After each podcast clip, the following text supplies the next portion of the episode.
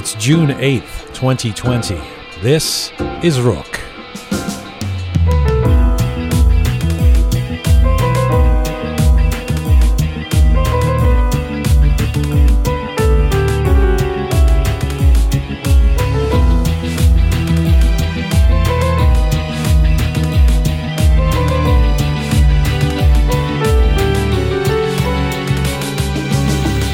There were already some document that had been written that connected Iranians to each other? What if it were an historical fact that was poetic, profound, and full of pathos and pride? What if it involved myths and magic and magnificence? Okay, so it exists, and it's a not so secret code amongst Persians around the world. The Shahnameh is over 1,000 years old, but the stories still resonate.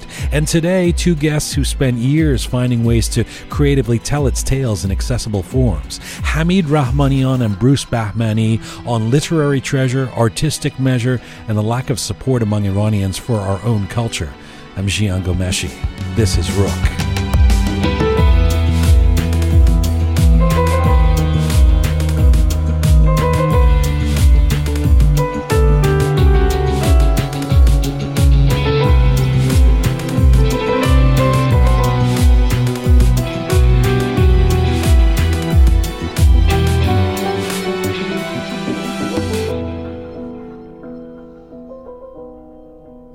Episode number 16 of Rook. Hi there, Azizan. Hope you are mizun, taking care of yourself, whether quarantining uh, or gradually getting back to some sense of mid pandemic normalcy, or out on the streets in protest and spreading your voice. These are uh, undoubtedly heavy days difficult to see clashes with police and military soldiers, quite literally, with civilians in the cities of America during the protests against injustice, police brutality, systemic racism. Uh, but also inspiring to see so many around the world moved by the events of recent weeks and wanting to have their voice heard. Uh, all of this discussion and more with a particularly unique perspective uh, with Tehran von Ghasri uh, exists on our most recent episode. Uh, uh, the show we just did a few days ago. And I have to say, it's already become one of our most listened to editions of Rook.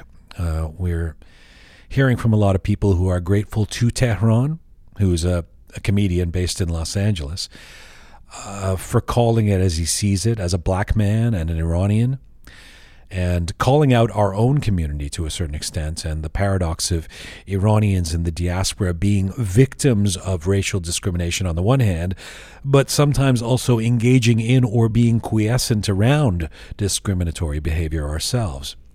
Is a powerful interview. You you you can hear it. Uh, well, it's the last edition of Rook before this one. So, if you're listening on uh, on YouTube or SoundCloud or iTunes, and you haven't heard that one, um, check it out. How are you, Shahjan? Oh, I'm very well. You you have your piano. You don't even t- need to talk. You can just talk talk through the piano. How are you, Shaya? Very nice. It's like a an electric piano sound, or like a um, what do you call that? Mellotron or something. No, it's electric piano. Electric piano. You know, uh, thank you, Shaya. You're lulling me into the show. and that, so, if you were having a bad day, and I said, "How are you, Shaya?" What would you? What would I? What would it sound like? Ooh, uh, probably.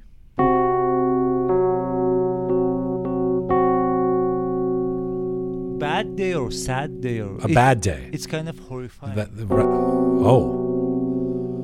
And what if you were extremely excited? It's been an, a fantastic day.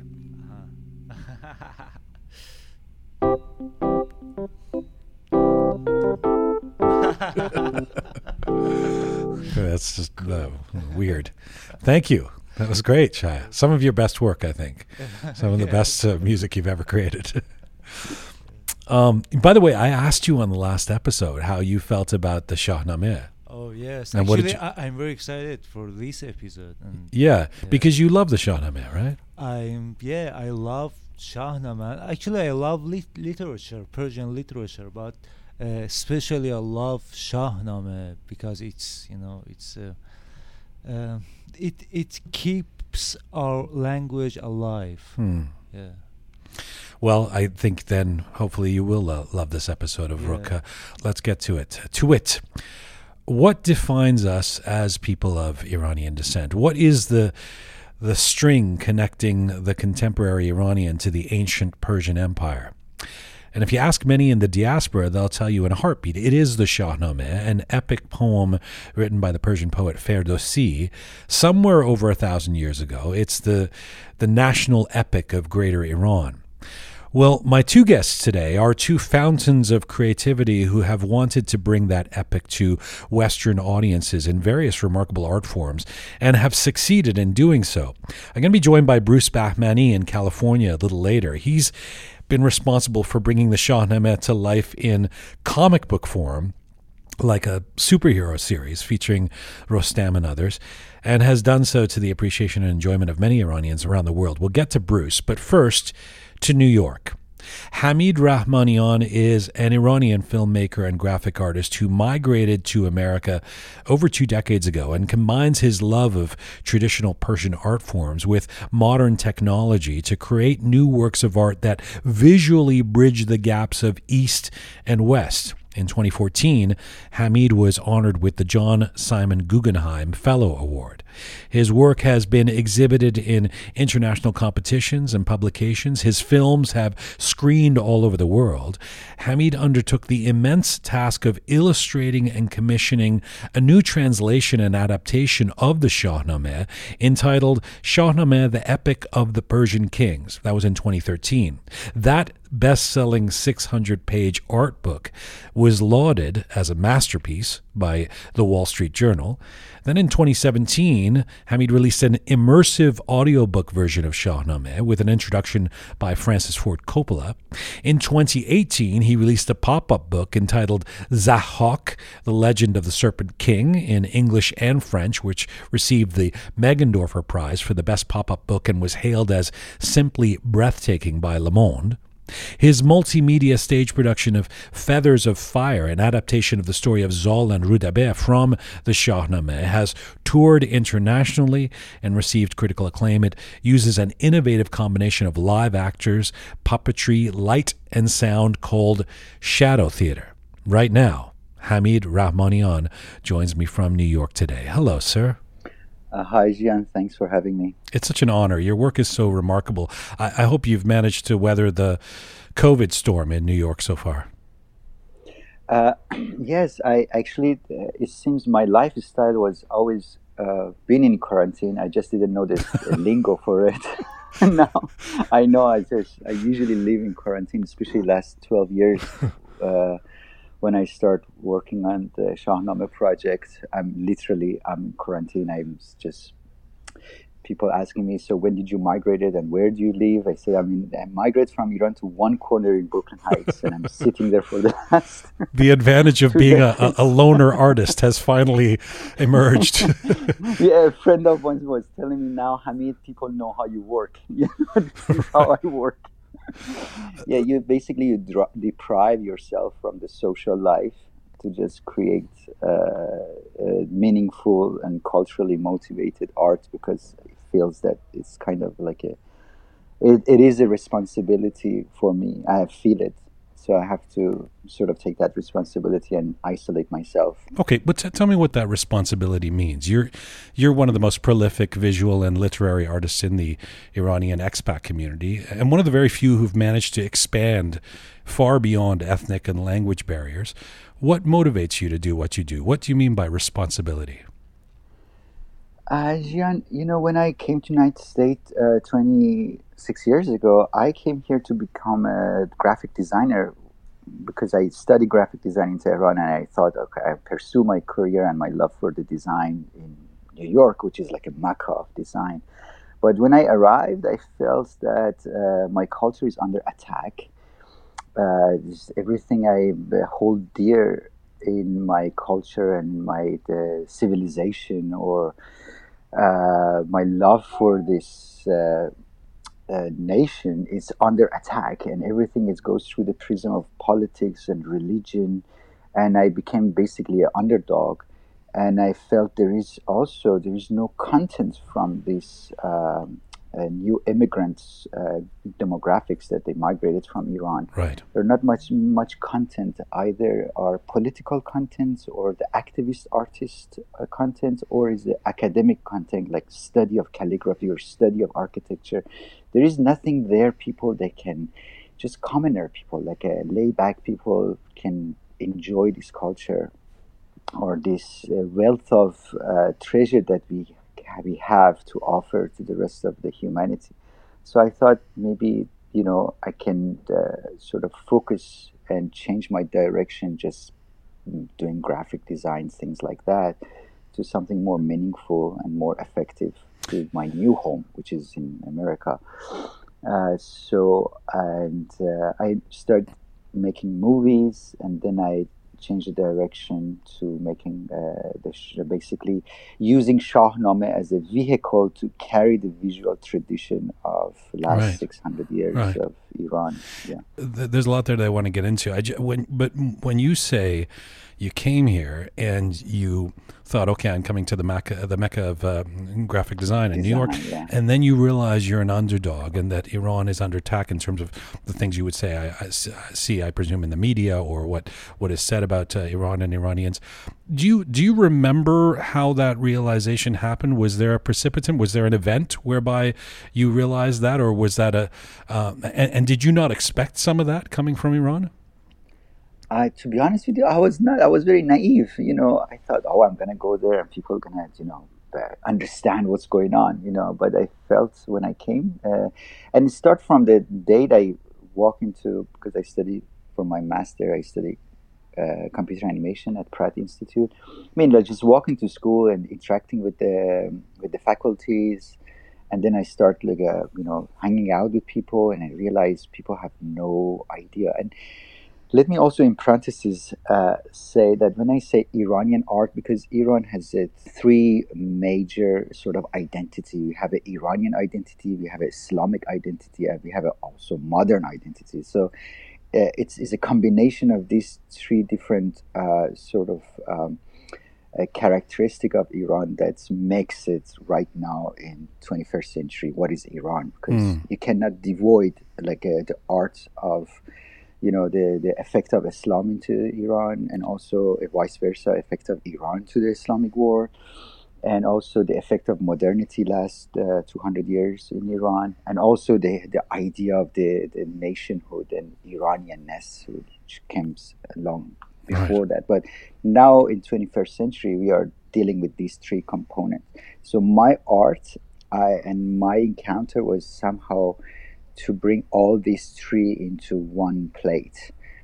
Uh, and uh, sort of, I felt that I should educate people. I should uh, give them sort of the highlight of the culture, just emphasize on the highlight of the culture because anything you hear is just the negative part. Everybody sit down with me and talk to me. It's talk about all the negative stuff. Right. Okay.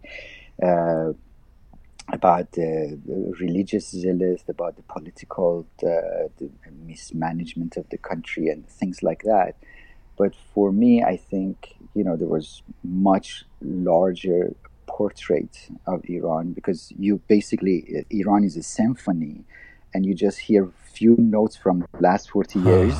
and that, based on that notes that you decide okay this is the whole symphony would be so I try to give it a little bit of more nuances and give more notes to attribute right, more right. notes to that symphony. You, you, know, when I was, uh, by the way, I think you're you're you're receiving emails or something while, while we're uh, we're hearing a regular ding there, but which is oh, fine. Oh, let, me, let, me, let me turn off. I, I, am aware of whenever you get a text message during this interview. You know, yes, I just turned it off. Okay, you, you, know, you know what was so interesting, Hamid, in in preparing for this interview, because um, to to talk to you, because I know you as the guy who, if, if anything, in terms of your art, I've always associated you with Shahnameh for obvious reasons. It's been a big part of the art that you've done. And it was so interesting for me to read in in, in some of the background uh, that I was understanding you more that that you've said that growing up in Iran as a kid, you were actually never a fan of Shahnameh. Um, so so I'm curious why and when and why that changed. Tell me about that. Yeah, Shahnameh is huge. You know, I, I was scared, and my father was trying to sort of chase me around around the yard. Just come sit down and let me uh, read for you or read for me. It's uh, you know, it's like any other epic stories and mythology. You know, if you start reading Iliad and Odyssey, you know, sometimes you uh, getting there's some chapters in Iliad. I think it's the entire chapter is just the name of the people getting to the ship so right, it's, right, you know, right. it requires certain kind of dedication to actually go through these texts, which is the very convoluted. There's a lot of plots within the plots, and it's is a kind of like a ca- characteristic throughout all the epic stories. Like if you read the Ramayana or Mahabharata, it's this. Oh my God, these two families start from one part, and they, the story goes through totally different plot line so Shahnameh is the same. When I growing up, I was afraid it was too complicated, too many stories. I couldn't connect.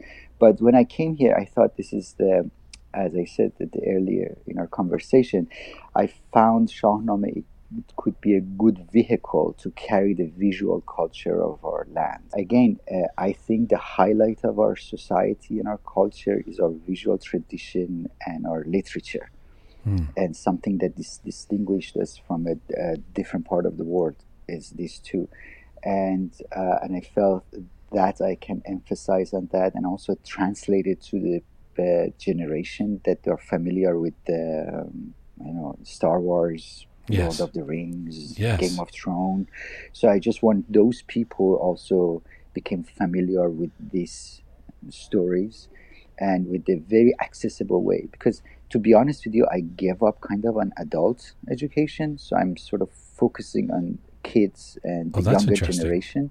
So when they grow up, they have already seen something positive about this part of the line. Yeah. Well, I, I have to tell you, I mean, knowledge of the Shahnameh uh, doesn't just separate Iranians from Westerners. It, it it separates many of those like you who grew up in Iran versus those of us who grew up in the diaspora. I, am a bit embarrassed to say, but I never really knew much about Shahnameh, uh, uh, the Shahnameh until I, I became more interested in my roots as an adult. I, is the work you do also aimed at Iranians like me? Oh, definitely, because you know you need to have something to be at least proud of your heritage. We cannot really travel with our civilization, but you can travel with your culture. And that culture need to be flourish and need to be uh, spend time and life in it to be uh, recognized. Uh, this has happened to other demographics like uh, the Irish, Italian, Jewish. You know, the, when they came to the West, they migrated. They met hardship. They rejected, uh, you know, if you read like a 1850, 1890 New York Times about uh, like Italian or Irish, you would be stunned at uh, the derogatory terms that they use for these people. Sure. But now they, the, this uh, group of people, they start um, creating content. Uh, from their culture, and then they considered as a white man, and they be accepted. Right and the way I actually uh, I also produce this work, it's kind of uh, trying to become absent in the creation. If you see the book, I'm not there, although I create the whole book. But hmm. you see the culture and you see the tradition. You feel that this book has existed like five, five, four hundred years ago. But I try to hide myself behind the illustrations and behind the work, so people they don't go through my uh, basically medium and go to the work to directly connect with the artwork and the uh, culture. You know, I, I want to get into the some of the cultural divisions that you just alluded to, but two steps back, you mentioned Star Wars and Lord of the Rings. I have to tell you, I mean, it can feel like a relic. You know, when you first encounter the Shahnameh, it's the, the, this old book of myths and poems.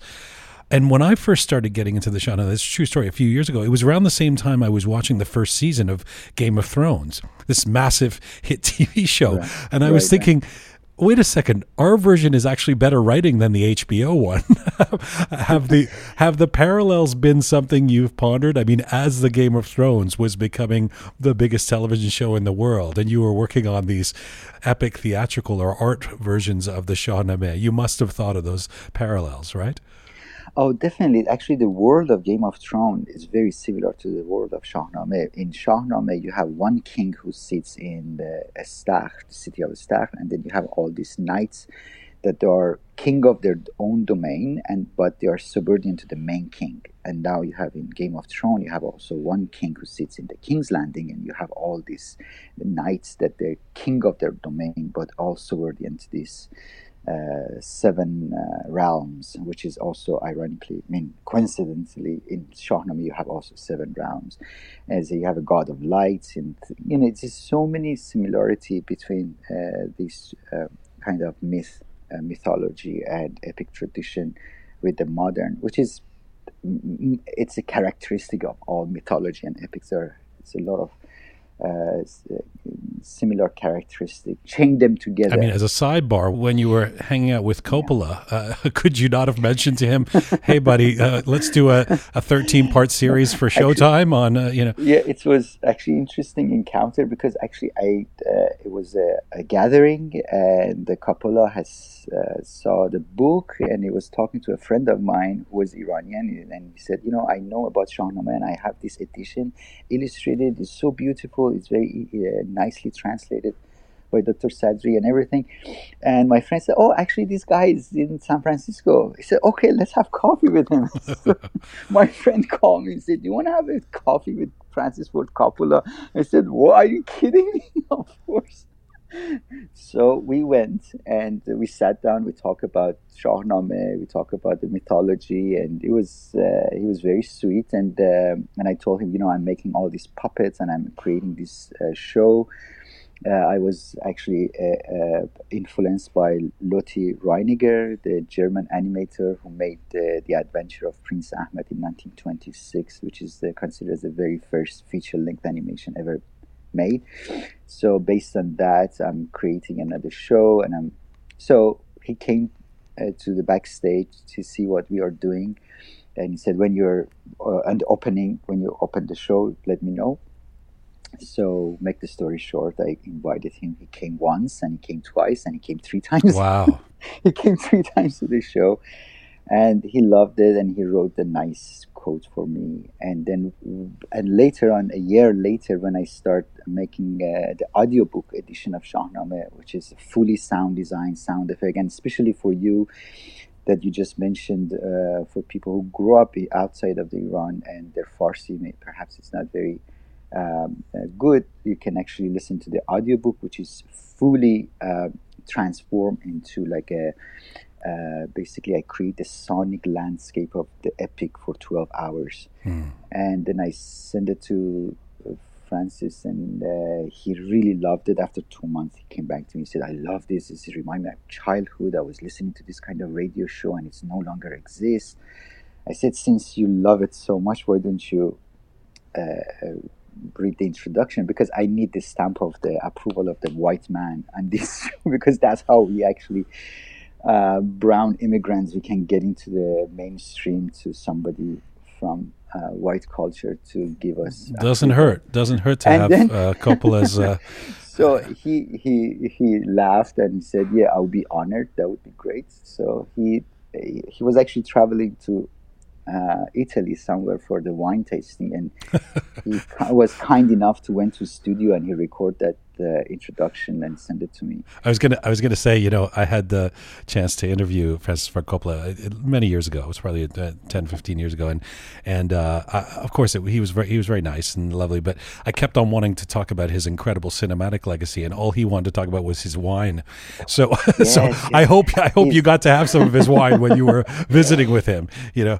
Uh, yeah, he's actually made a comment about when he came to a, one of the show uh, uh, Uh, uh, another uh, one of the spectator went to him and asked him so about the Godfather, and uh, and he got a little bit uh, edgy. He said, "You know, I made this film 40 years ago. yes, I'm not yeah. interested in Poor guy. Yeah, yeah, for sure. It's he, that's his hit song, and you don't want to be asked about it every time at every concert. Take take me back to, to leaving Iran because it occurs to me when you you know when you talk about leaving and, and coming to New York, the mecca of, of design, and, and and for schooling as well, that makes sense. But then you end up staying, Hamid. Since you are so connected to our ancestral culture, why have you decided a better place for you is in the diaspora as opposed to going back to Iran? You were already being lauded as an artist there. You could probably, presumably, have a good career there as well, no?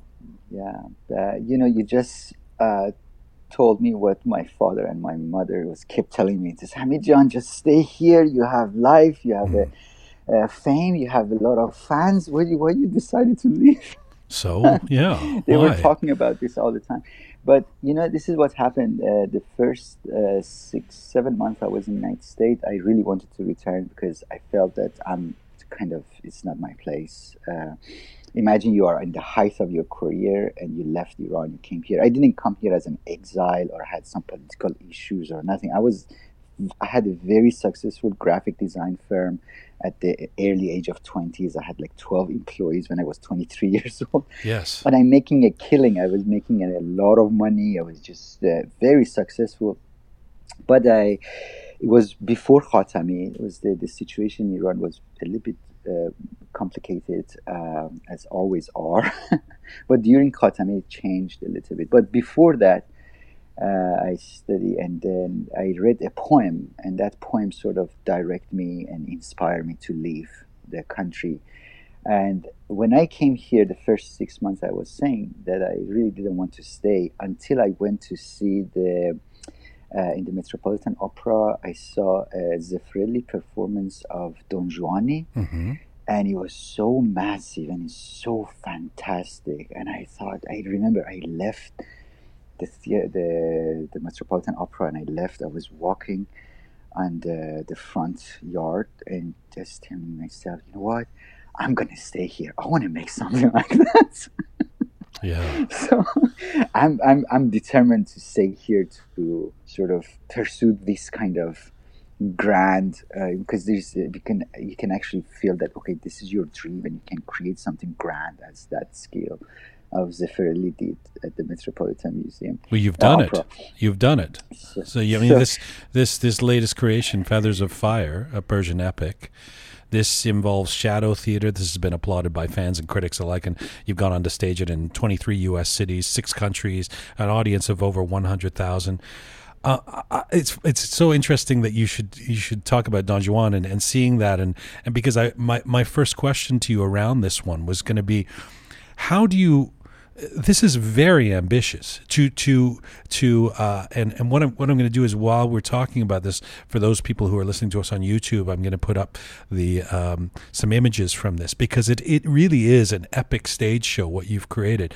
When you conceive of something like this do you actually realize how big this is? What you're trying what you're going to try to do? This is incredibly ambitious Uh, yes, to be honest with you, few I, I had a lot of nightmares and waking up at middle of night. I was just like in this. I remember actually once I was in tears, just like how I'm gonna put these things together. This is so massive, and I don't know nothing about it. You know, I learned a technique from Larry Reed, uh, which is the who's the shadow master.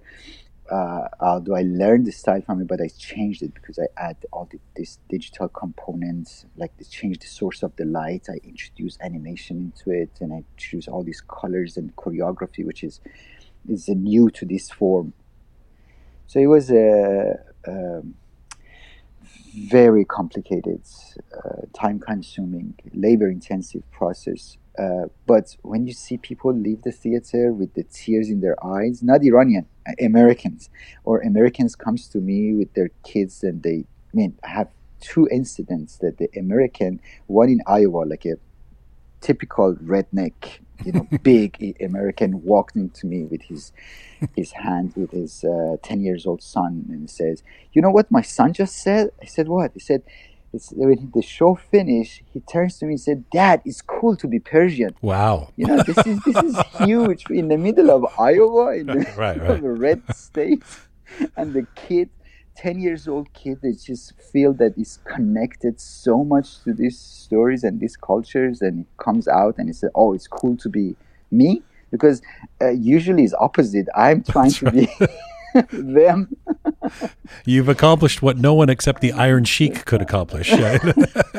so if you can expand this, if there is a support, if there is a sort of people who comes a- a- around this flag that I'm holding, yes. we can actually achieve a bigger, bigger audience, not just few. Uh, I mean, like hundred thousand is really nothing.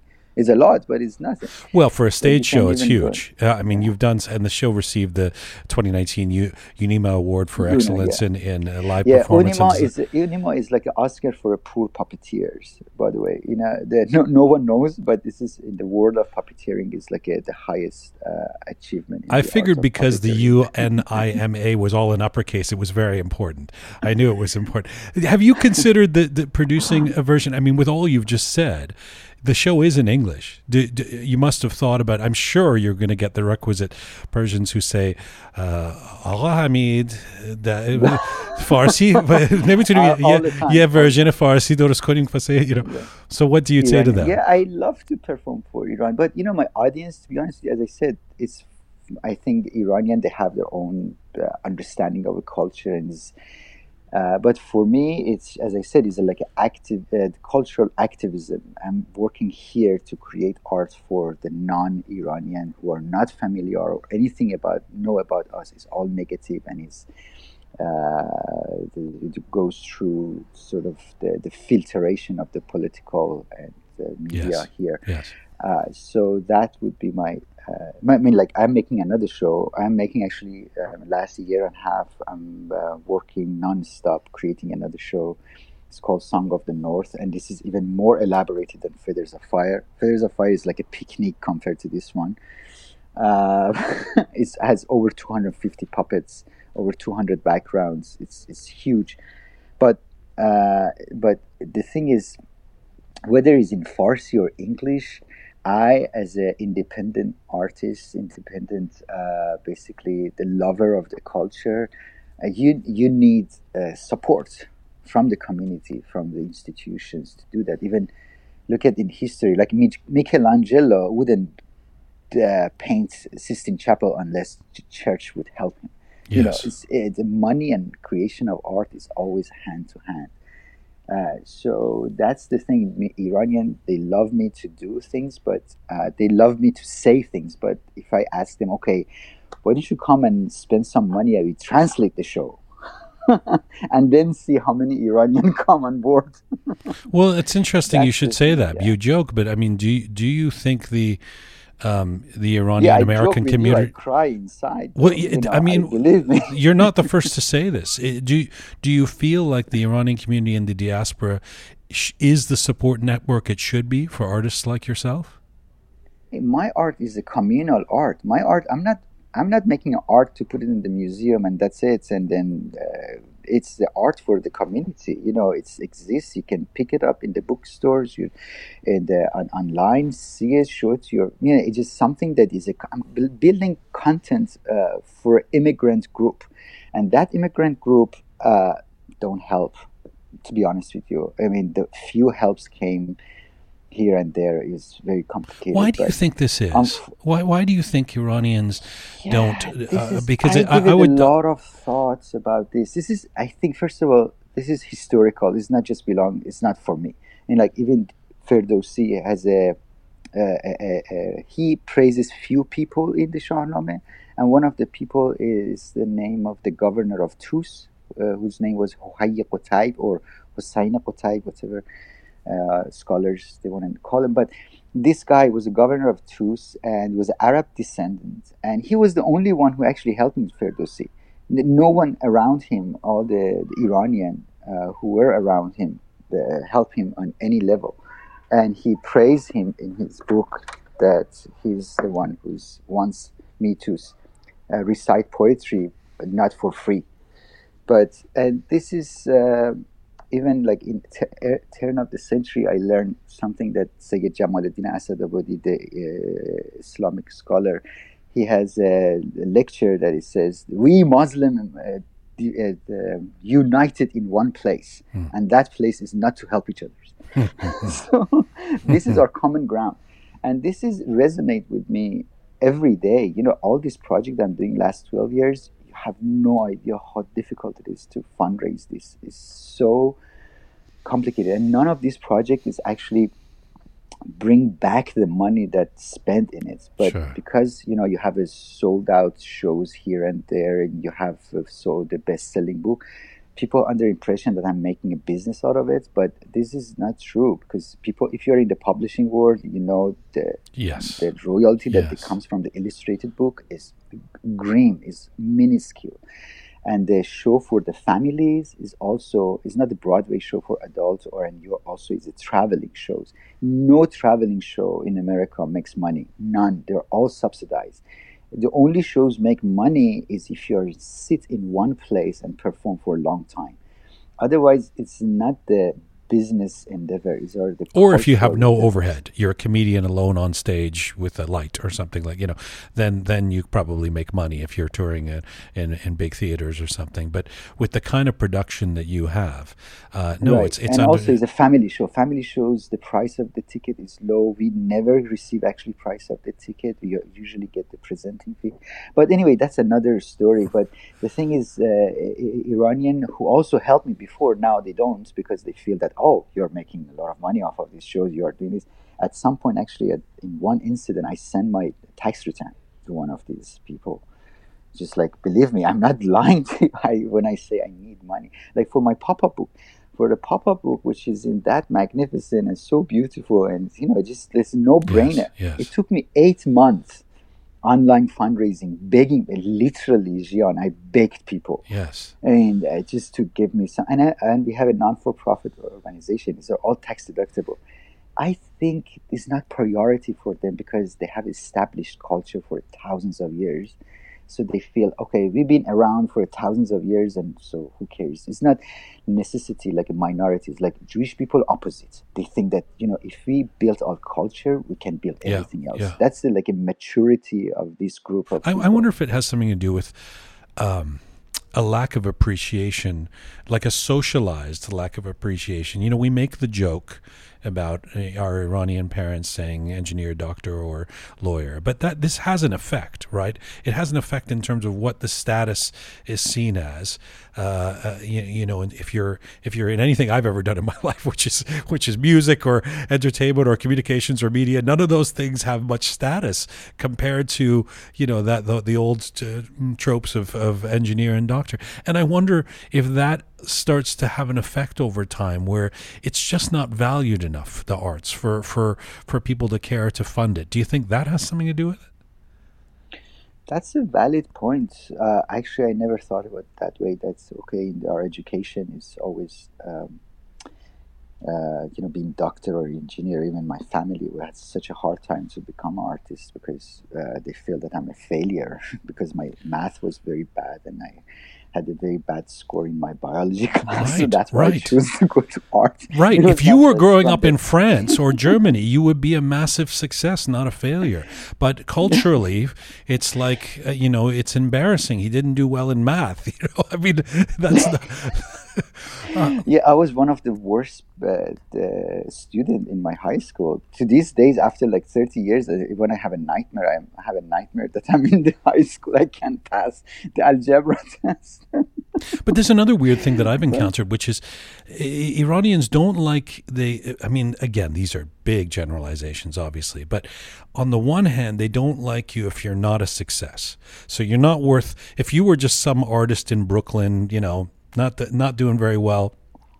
Then you know, and and not maruf, you know. Then then Right. it's then it's not. Well, we can't invest in this guy. I mean, he's not. Yeah. He should be. Why doesn't he go back to school and become an engineer? But then if you are successful, it's like, well, he's doing well. Why do I? Why does he need my money? Oh so my it's a double-edged you sword, right? told me something from my heart. You just nail it. Yes, exactly. When I'm not successful, it said, okay, why do we have to help you? And when I'm successful, you already successful. Why you need my help? It's uh, exactly. This is exactly what and I, I i had this uh, i encounter people like that many times. Man yeah, yeah it just and it's sad because they shoot them, by not helping me they shoot themselves on the feet because first uh, engineer doctors are respectful the economists financiers are great but what's remained from us is our culture. And we uh, me as this kind of art that i'm creating it's something is going to remain from this group of diaspora iranian yes. they should they they should they must help me to uh, and also let's let's look at it the other side. Like people say, "Oh, why don't you write the grant to the American foundations?" And, and I have to tell you, uh, with my career, with all this successful uh, career and all this content that I create, and 99.999.9% of the time I get rejection from American uh, really? institution because the American institution looking for issues. They don't look at the if I uh, find someone who are talking about the highlight of the Islamic culture or Iranian culture. They're not interested. They want to see, okay, if I my where is my stand about the f- women's in Iran? Where is my stand about this in Iran? Where is my stand? And just they want all these hypes, these current affair things. If you don't talk about this, you're not part of the discussion. You're not, and also if you're a Muslim man I mean, that's another story. You're, you're the you're there is basically nothing for you. You're you have no narrative in the society. If you are a Muslim man, I mean, if you are a Muslim woman, you have some narrative. You are being subjugated by ah. Muslim man. So anything you have, you are subjugated by my type. Okay, but so but Hamid, there is no grant. But, but, but forget beyond not getting grants. you you said something earlier too that was kind of interesting. That I put an asterisk next to. You said uh, you you alluded to needing the ratification of, of, of a white man, uh, in this case being Francis Ford Coppola, who you know uh, even even he, as you said, 150 years ago, wouldn't have been considered necessarily a white man because yeah. Italians were discriminated against. But but but how how has that played out? I mean, have you experienced animosity or dismissiveness towards your artwork because you're a migrant artist, because you're an immigrant, because you're an Iranian? Uh, it's not the animosity. They just just just don't play with you. You're not part of the game. And if I if I'm having all this thing because you know first one is me like exotic, or two is because I scream so loud that somebody can hear it, or I knock on the door of every single person who writes for me uh, it's not the system comes to support me. I go after the system. Can you do this? Can you please write this? Can you, you know, have a story here. Have a story there. Could you please? Is nobody knock on my door? Oh, Hamid, we found these things. Let me write for you. Nothing. They never comes like that. Hmm. It's, it's a very the uh, time consuming because and one part of my life I'm creating and the other part I'm just knocking people's door for money or publicity because you need that. Uh, you need this. I mean, right now, you know, it's actually an interesting topic because right now we are dealing with all this racism and uh, white supremacy yes. and all these things, which is like a, you know, there's basically destroying the life of these poor African American people and so, and, uh, that's one part. I mean, they're destroying their lives uh, for us, like coming from the Muslim society, they dis- they basically uh, ignoring our culture. This they, they are destroying our culture basically that, uh, for the black people they're destroying their lives. For us they're destroying by, by not even uh, the, the uh, make, makes you to be part of that discussion.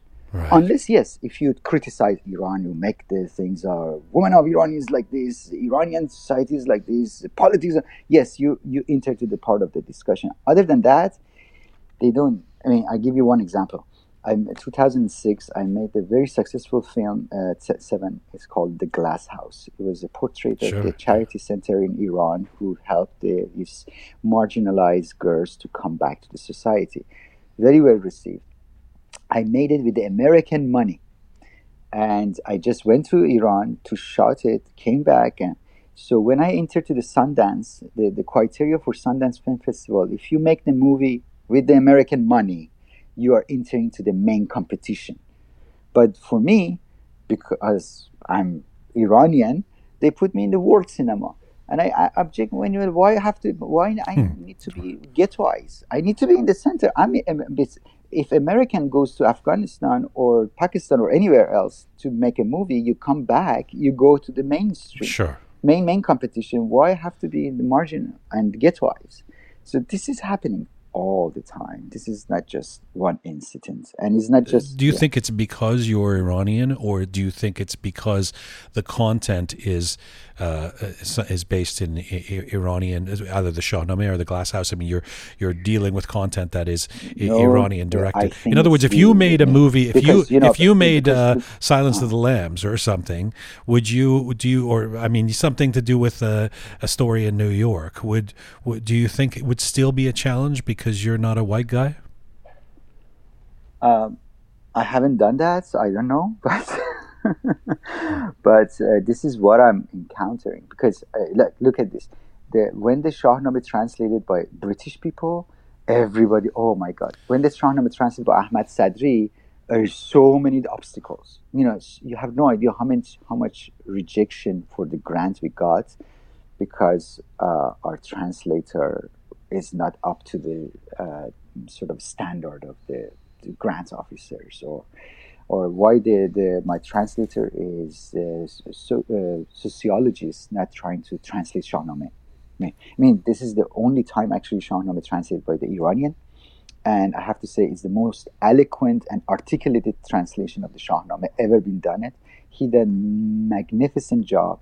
But still, you're talking about the Dick Davis translation. Yes, Dick Davis is great, Yeah. but so much flaw in the translation of the Shahnameh. He has he, he skipped so many plots, but but everybody praising because you know why? Because he's British. The British, you know, some Westerner, white man came say, "Oh, your culture is great," Yeah. and then we Iranian go around it or. Uh, say, oh yes, so there must be something in our culture that the white man likes it. But you know what? I mean, the- like, the- give you, let, let me give you an example. This is a very good example. When Francis Ford Coppola read the introduction for me, uh, it's been uh, that part of introduction. It got way, it got way more publicity among Iranian or outside than the actual audiobook that I made. yes, of I mean, I, course. yeah. Yeah. people are more interested in Francis Ford Coppola said about Shahnameh. So actually, actually, you, you should go listen to what I did for the, you know nine months. I locked myself in this uh, the, my studio. I create this unique audiobook. There is no audiobook in the market like that. And then, but people not interested. People are interested. Oh, that white man said. But the most about this." frustrating part to me of all of this, and I, I, I want to do some separate programs on this and maybe devote more than one to it because, but I know it's very sensitive for the Iranian community. Uh, the, the, the most frustrating part is then you will get a lot of Iranians, and even those who are listening to you right now, who will say or think, "What are you talking about, Mosefid Hastin? We're white. Why are you? Why are you saying you're not white? Why are you somehow so well Aryan, Caucasian? We're that, you know." And this, in the face of, I mean, uh, again, I've mentioned this book on this program before, but Neda Maghbouleh has a, a really great book on this called "The Limits of Whiteness," and and talks about how there's this real dis- disconnect between the Iranian community saying, in some of the Iranian community saying, "We're white, we're just like everybody else," and and then all the discrimination that happens against Iranians in America say that proves the point that whatever you think of yourself, you're not considered white by a lot of people, you know. Yeah. So it, this is a And- and very you're not- frustrating. and actually, uh, you should tell like your listener also. You have to spend money on the culture. If you're sitting, a, a talk is cheap. You know, people like when 300 came out. Oh my God, this is the wrong portrait of the Iranian. And when the, like uh, the the Turks they talk about Rumi, say, oh the Rumi is Iranian, but they don't see that. 300 they spend like over 100 something million dollars on that show the, the turkey spend over i don't know five six million dollars a year on the promoting Rumi, uh, Konya, and all these things. But I, I have, I right now, I have Feathers of Fire online for four ninety five, for four, five less than five dollars. And you know what? I, it's just basically uh, nobody's watching it. I mean, like the entire Canada, when the Tirgan put the ad into the so far, as of today, eight people in Canada watch this show. Eight people in California when they did. Uh, when they did uh, the Fa- Farhang Foundation did amazing uh, the promotion on the website everywhere. I mean, the Maz Jobrani was kind enough to did on his Twitter, Facebook, Instagram. The entire California, it was 43 people watched the show. That's all. right. You know, I mean, I mean, it just. Uh, it, it's it's a five dollars. You don't want to even contribute to my work for five dollars to build work for you and then you come and sit down on the Facebook say, "Oh, we Iranian this, we Iranian." I mean, uh, the talk is cheap, but action requires money. And it's five dollars, ten dollars. I mean, uh, ask yourself a question: How much money you spend annually on your culture? I mean, just put the set like, okay, I do fifty dollars annually. Annually for one year, I spend fifty dollars. And they should be. It should be something. How much like did that. how much money Because- did you spend last week on Toftun? Uh, you know, why why No, a culture? You know, I put four ninety no four ninety five because it's the price of the cafe latte in New York. I Right. thought, you know, okay, it's a cafe latte. just you know if you and this is you watch feathers of fire you enjoy it with your kids and then it's a, it's a soul cleansing experience it's uh, it's wash your soul it's just uh, turn off your media you know you basically find a refuge in the world of shadows. And uh, and then enjoy it for five dollars five dollars less than five dollars. They don't do it. No I mean, uh, but okay, let me let me let me play devil's advocate for a second. Wouldn't a lot of non-Iranian, well, uh, white, whatever you want to call them, American, Canadian, English artists, graphic artists, theater makers, etc., have the same complaint that people don't don't value the so-called high arts enough that they're going and watching The Bachelor and not watching uh, uh, uh, Feathers of Fire? I mean, how much of this is about being Iranian, and how much of it is about the disconnect around uh, arts these days? Uh, at first, I don't consider my art is a high art. I think I make art for the masses, mm. for regular people. Um, you you might be right. You know, just maybe people not interested in watching this kind of thing. But for Iranian community who mostly listening to this, this is part of their culture, yes. and they need to watch this. They need to support me because I'm the one uh, basically single-handedly putting all my life yes. and dedicate all my which i love it. You know I'm, I'm doing it this with love and passion. Otherwise i wouldn't even sit down the hours of hours of thousands of hours to create this work. But they need to recognize for building cultures they have to spend and support the artists like me they have to do that. This is their cultural their duty to do that. They can't just like on the facebook or things liking and disliking and making comments. That's a passive way of communicating. And if you want to be seen and be recognized and as who we are and we claim who we are we need to bring content. We have to create content. This is this is the formula. It's happened for italian uh, migrants, if happened to Jewish migrant, if happened to Irish migrant, everybody who came to this yeah. Western world, they create content, cultural content in order to be accepted in the society. I'm yeah. so glad that you're saying what you're saying. And, and honestly, I, I intimately relate to it right now because even now for us, we've started this show about this Iranian diaspora and we get these amazing comments. This is so great. This is what we need. And we kind of say, well, yeah. that's great. You could support us too. you know, you could, well, you could share the content or whatever. Like yeah. Um, let me, before but, I end off but, with but, you, go ahead. But yeah. I, I haven't finished this, but I think – in the Western culture, it has this notion that you should spend money on art, something like we get some once in a while we get some donation, little like five dollars, twenty five dollars on my website, literally, and uh, I would say except three occasions they're all non-Iranian. Interesting. They're non-Iranian. And, or um, for instance, for my pop-up book, I went to find this uh, lady who was a very affluent uh, in the um, Palo Alto, and he has a collection of the pop-up book, and I thought it would be a best candidate to actually help me, you know. And she sat down to me she, when she she saw the pro, uh, the prototype and said, "Oh, this is gorgeous, but this is deeply cultural project." And you should ask with all this Iranian in the, the Silicon Valley to help you. And this is not that much money. I was looking for literally uh, $35,000. And he said, this is really not much money and this is tax deductible. You should ask them. I, I'd rather to spend my money for my own people. You should get it from there. So, and then, and then uh, you go to back to Iran and say, okay, you know, can you help me? And then they have such a, sometimes you're, they, I mean, it just, horror story I have to tell you, Jian, the, the way that they interact with me. It's just horror. The way that uh, it's just sometimes I get literally, I physically became sick. I have sometimes get flu after meeting. Come back home, I sleep for two days hmm. because mm. they, they they put you in the very uh, degrading position, and then also not helping you at the end. You know, it just. Uh, I don't know, man. It, this is something that maybe the cultural psychologists should work on that, mm. not me. Uh, yeah. It is um, uh, as I said at the beginning of the interview, it's an honor to get to, to, to do this with you, Hamid. And l- before we go, uh, let me ask you a couple of uh, uh, more personal questions, uh, uh, questions that might might make you feel put a smile on your face. I mean, this one of the through lines of all of your work in recent years has been um, the fact that you do it in partnership with your life partner, and uh, your your wife Melissa has been working with Yes, you, bu- yes. busy creating award-winning documentaries, fiction films, uh, graphic uh, uh, uh, designs, photography, literature for over two decades. Tell me about getting Melissa, who I would presume is not Iranian, uh, interested in Shahnameh. Actually, she's the one who pushed me to do this.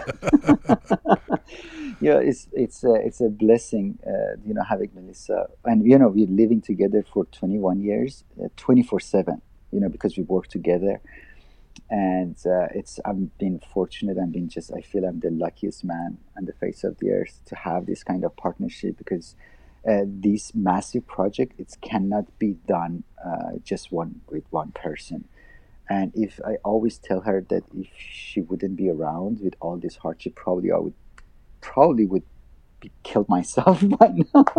but she's holding, she's gluing the whole thing together.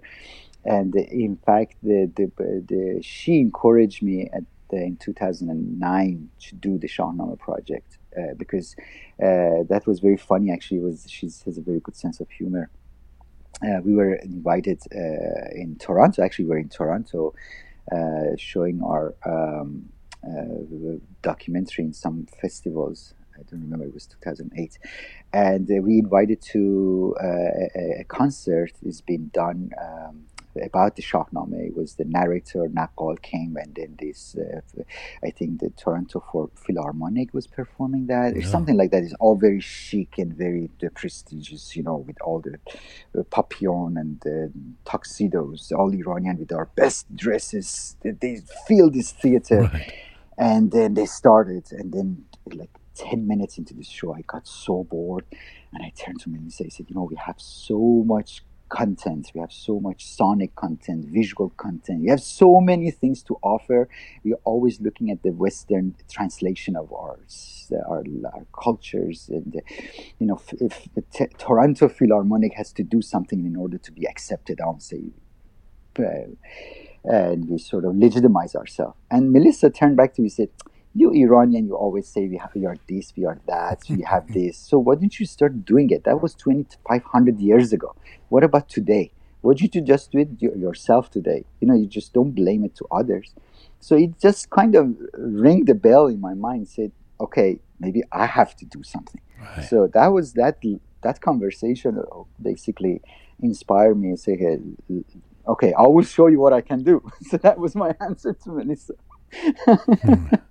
so it took me like over four i mean around four years over 10000 hours of sitting to create the first book and because i was challenged by melissa We have to. We have her uh, to saying thank. that you should you should do it yourself and uh, and she, you know she does basically does all the production she put everything together and also she's the one who le- helped me to actually sit down like i work like 12 13 14 17 hours a day.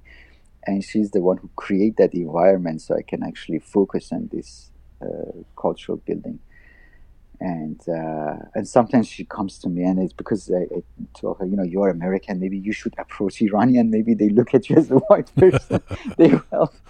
And she said you know what? This is your culture. They should help you. It's not me constantly go asking people. It's uh, something that they should recognize that this is good for them what I do is because as I said before my art is not just for the museums or the uh, just uh, hanging on the wall. It just belongs to the community, and uh, and the community should come and rally behind me because I'm the one who makes them look good. when we started the interview, you you at one point said um, when you came from Iran, you felt like an underdog. And for all the challenges that we've talked about that you have as a, as an artist, as, a, as an Iranian artist, uh, and filmmaker and graphic artist, etc., and producer, um, you know, you are widely considered at the top of your game. You've been honored in, all kinds of ways, the Guggenheim, etc. Uh, do you still feel like an underdog? Yes, uh, these these are awards. It's not grants. It's two different games. Uh, yes, I feel uh, whatever I do, I cannot get into the mainstream. It's very difficult.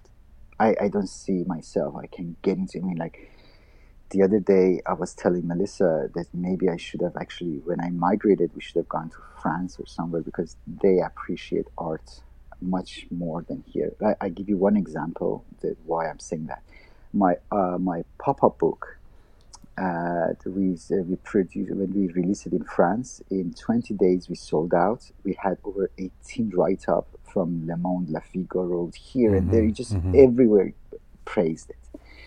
And when we released it in America, after a year and a half almost, we got only one write up from the third grade publication. They don't even look at this stuff. They all rejections, all harm, just only one.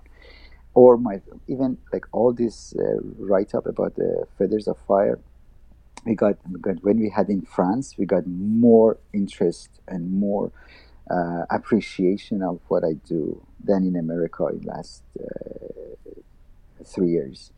Uh, it, this is, I think, this is the systematic thing. It's not just me. It's a, it's a system that dictates. We give you grants or we give you support if you say things that we like to hear. Hmm. You know, if you don't say that, you're uh, you you go through this up uh, like a battle, or like an upstream battle. You need to just constantly uh, because as I said, finding funding for making these arts are very complicated, and that's uh, I feel still uh, I feel I'm underdog, and I feel it to my bone every day. Uh, but all this, as, as, you said, you know, all this success uh, or award that they're giving to me, this is a different g- game, and uh, it's but uh, again I love what I do, and I'm keep continuing doing it, even cost my health and my life. And uh, but because I feel I'm responsible for doing that, because I feel uh, we have we have voice, we have content to contribute to this to the humanity, and I think we should do it disregarding the politics of a day, because that politics comes and goes, but all culture remains. You got it. So that's why I feel I should contribute that because, but you know, I have the skills and I have a little bit of taste, hmm. and uh, yeah, and, and I'm doing this for the new generation. You know, for I have a daughter, and I think she needs to have something to hold on to it to say, okay, this is is from my ancestors, or something like that. Yeah. Hamid Rahmanian, what a conversation. Thank you so much for this today. Thanks for taking the time. Thank you. Thank Thanks you for the for work you. that you do. Yeah. And um, I hope to see more and see you soon. Yes, thank you very much. I appreciate for your time and giving me this opportunity to talk Uh, unfiltered. Rock. Merci. Khodafis. Thank you. Khodafis. That's Hamid Rahmanian, the acclaimed filmmaker, graphic artist, a Guggenheim Fellow. He joined us from New York today.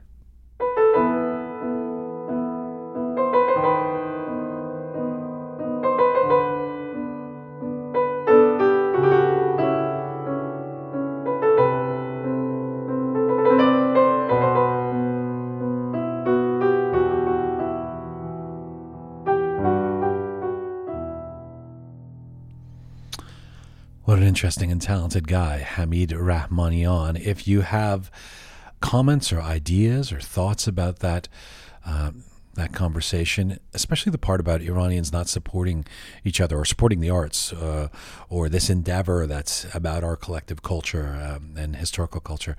Um, love to hear from you. Info at roqemedia.com by email, or you can post on YouTube or Instagram or Facebook, whatever your fashion. Let's stick with the Shahnameh and go from New York to the other side of the United States. If, if you're curious what a genetically engineered Iranian American is, you might ask our next guest because that's exactly how he describes himself. Bruce Behruz Bahmani was born to an Iranian father and an American mother in the United States. His family then moved to Iran. He completed his secondary school in Iran in the 1970s, where he fell in love with both American comic books and epic stories of the Shahnameh decades after settling back in the United States when he was working on other cultural events relating to the Iranian American community, Bruce teamed up with childhood friends and comic producers to make his literary vision of publishing the Shahnameh in comic book or graphic novel style a reality. Right now, Bruce Bahmani joins me from the Bay Area in California today. Hello, sir. Hi, Jian. How are you today? Uh, I'm good. I'm very happy to to have you on the program. I've been, I've been enjoying spending my time with uh, the comic superhero form of Rostam. So uh, yeah. we have lots to talk about.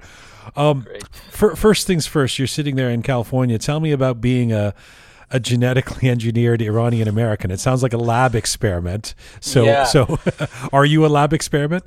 I think so. Um, uh, so far so good. There doesn't seem to be many defects uh, being uh, you know coming out, but so there are some obviously. But uh, my parents they met in um, college in the United States. So my dad was a foreign student from Iran, and my mother was a foreign student from Germany.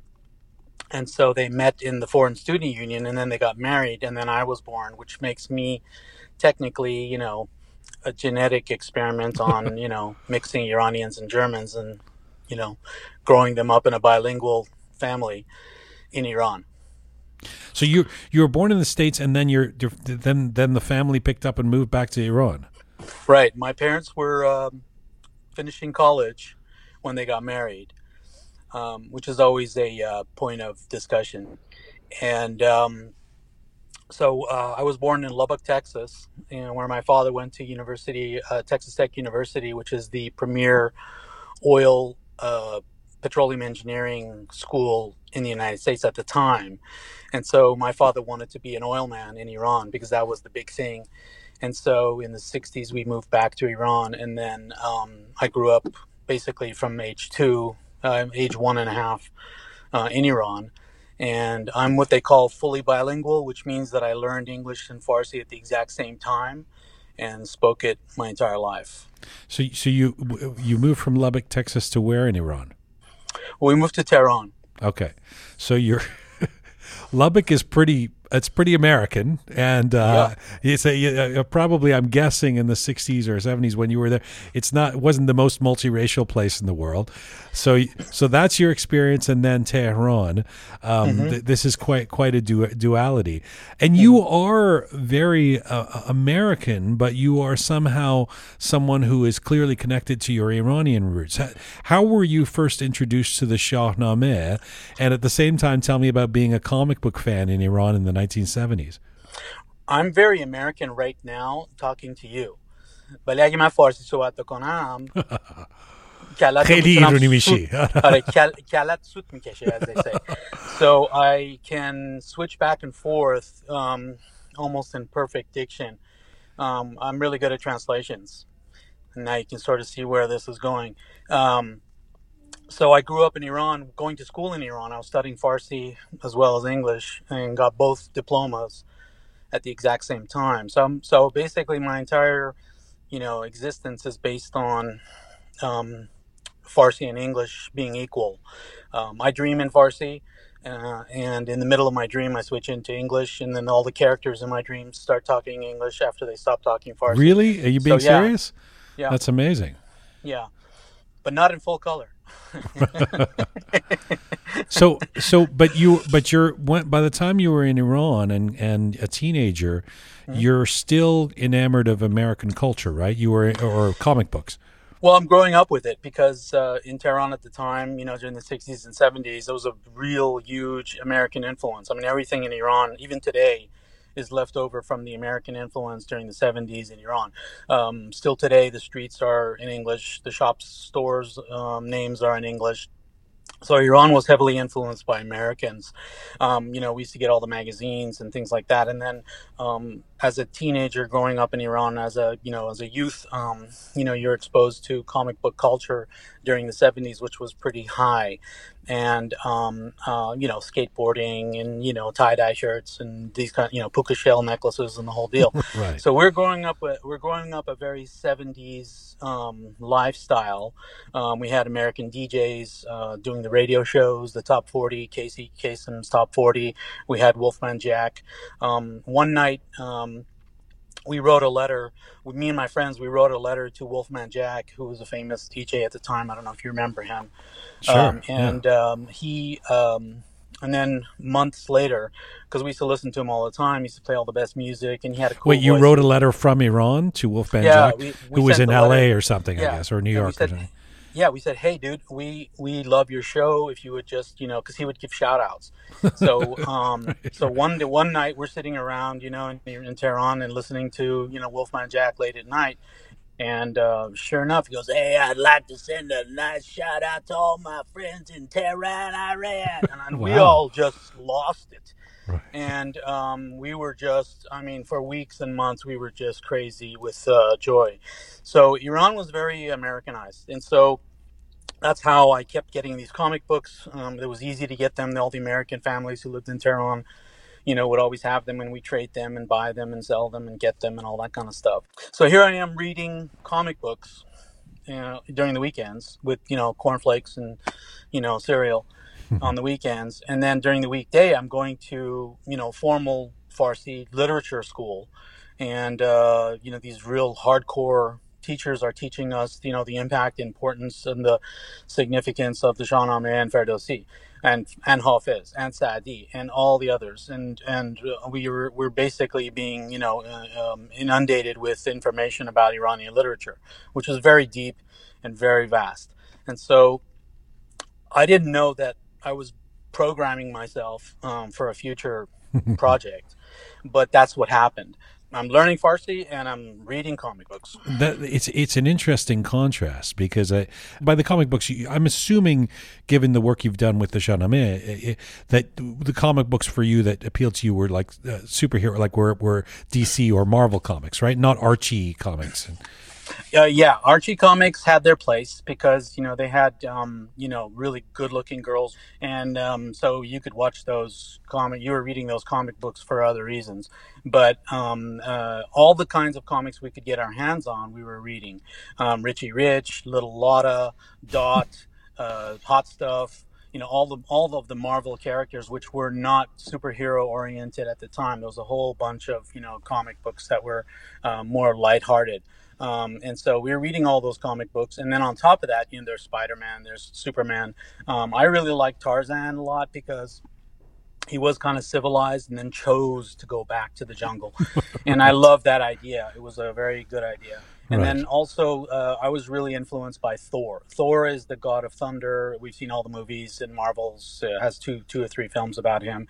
And uh, Thor was always very interesting for me because he was a cultural character and also he was kind of godlike.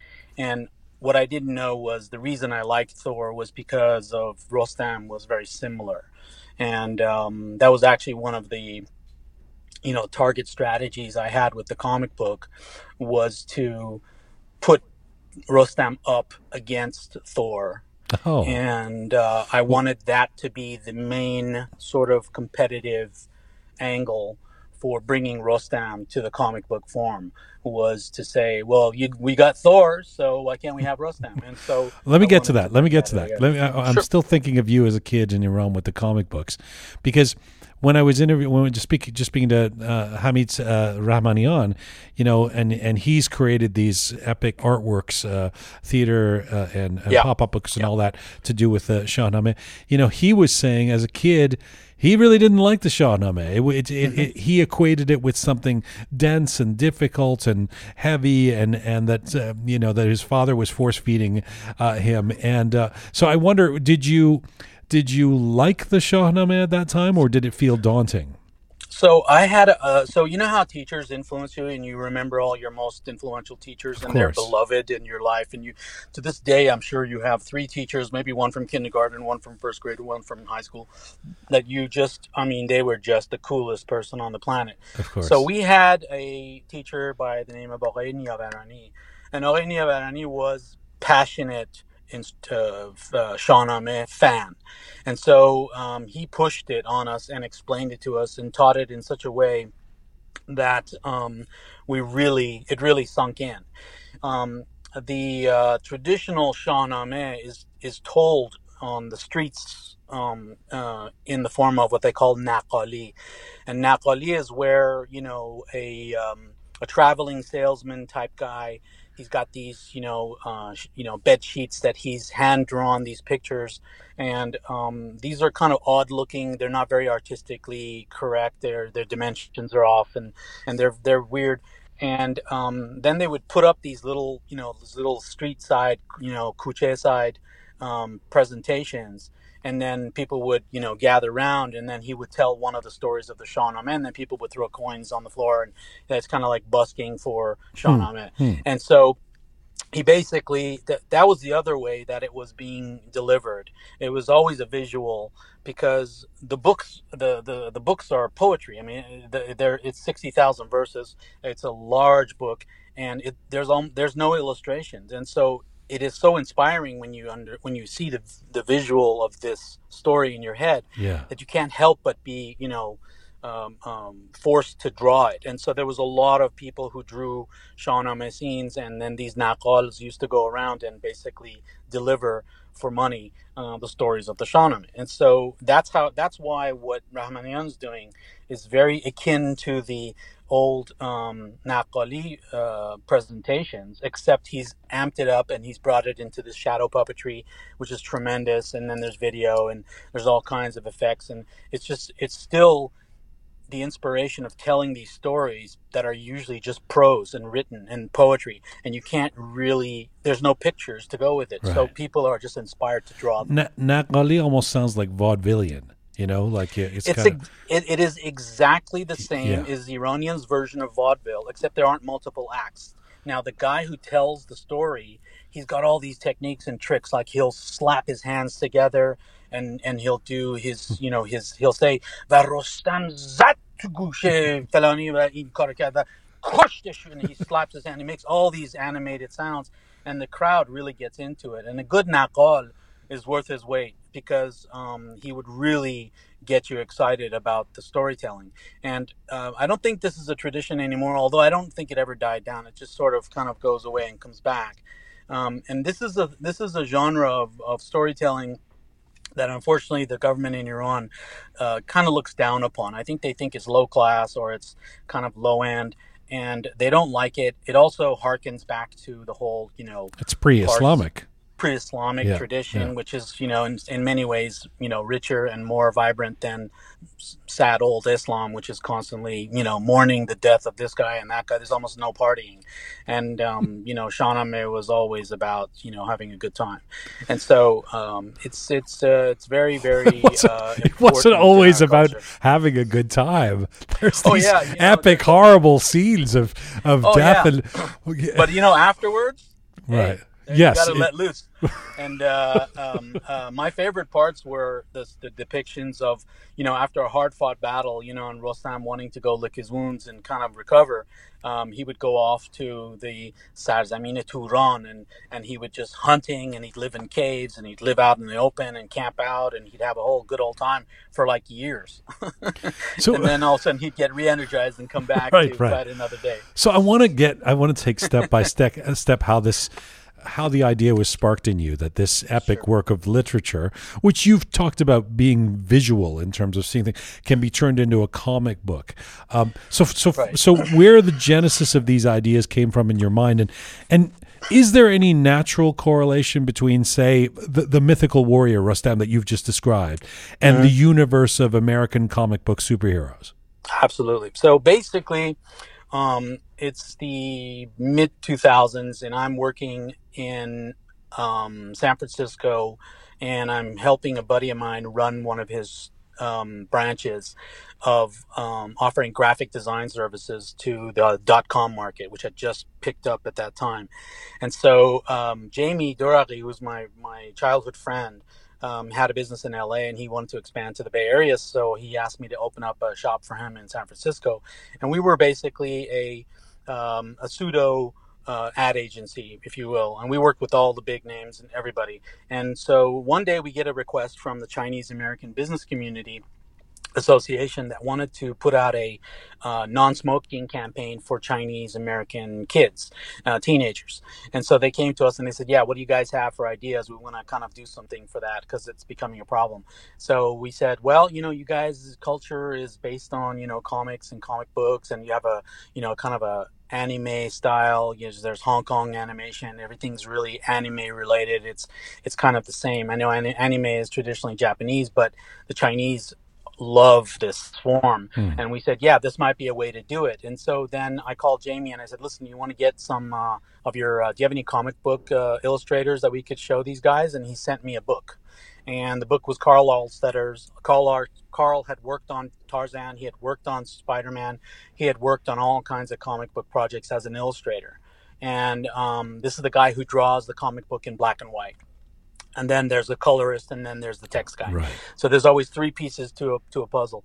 So i get his book i'm looking through his book and as i'm thumbing through the book i come up com, i come upon a picture and in my mind i'm going oh that kind of looks like rostam's dad. Next page oh that kind of looks like rostam's mom. Next page hey that kind of looks like rostam. Hey that kind of looks like sohrab. And then by the time i f- flip to the to the last page i'm like wait what just happened um, so I made a mental connection of the whole Rostam Shahnameh in four pages. And so now I'm kind of upset because my mind is spinning. And so, you know, I hand off the project to one of my managers and said, okay, here, go show this to the Chinese American business community. I think this is the guy. And then I go home and I'm basically like in tears because I don't really exactly know what happened. But basically in that process, and then it took me about a week to kind of recover from the emotional uh, trauma, which was that all of the Shahnameh was now crashing into my head with all of the imagery of the four pictures of the characters that I had just seen that were just random characters that Karl had drawn, you know, in his imagination of, you know, an older kind of superhero looking guy, an older lady superhero kind of looking lady, mm-hmm. an older uh, uh, a Rostam looking guy, and a Shah, and a Sohrab looking guy, and he didn't know why he drew those. He just drew them because he liked to. But I'm putting it all together, and it took me about a week to process this until I kind of formulated the idea that, wow, wait a minute, we could use Karl, and we could produce a comic book about the Shahnameh, which has always been obvious, but hidden from anybody's mind until just now. And so um, it took me about a week to process it emotionally. I mean, I'm literally crying. You know, I'm John. I'm I'm I'm having like breakdown moments of processing all of the cultural impact and you know everything in my life is now. Why, why do you think you were? Why, why, why do you think you were crying?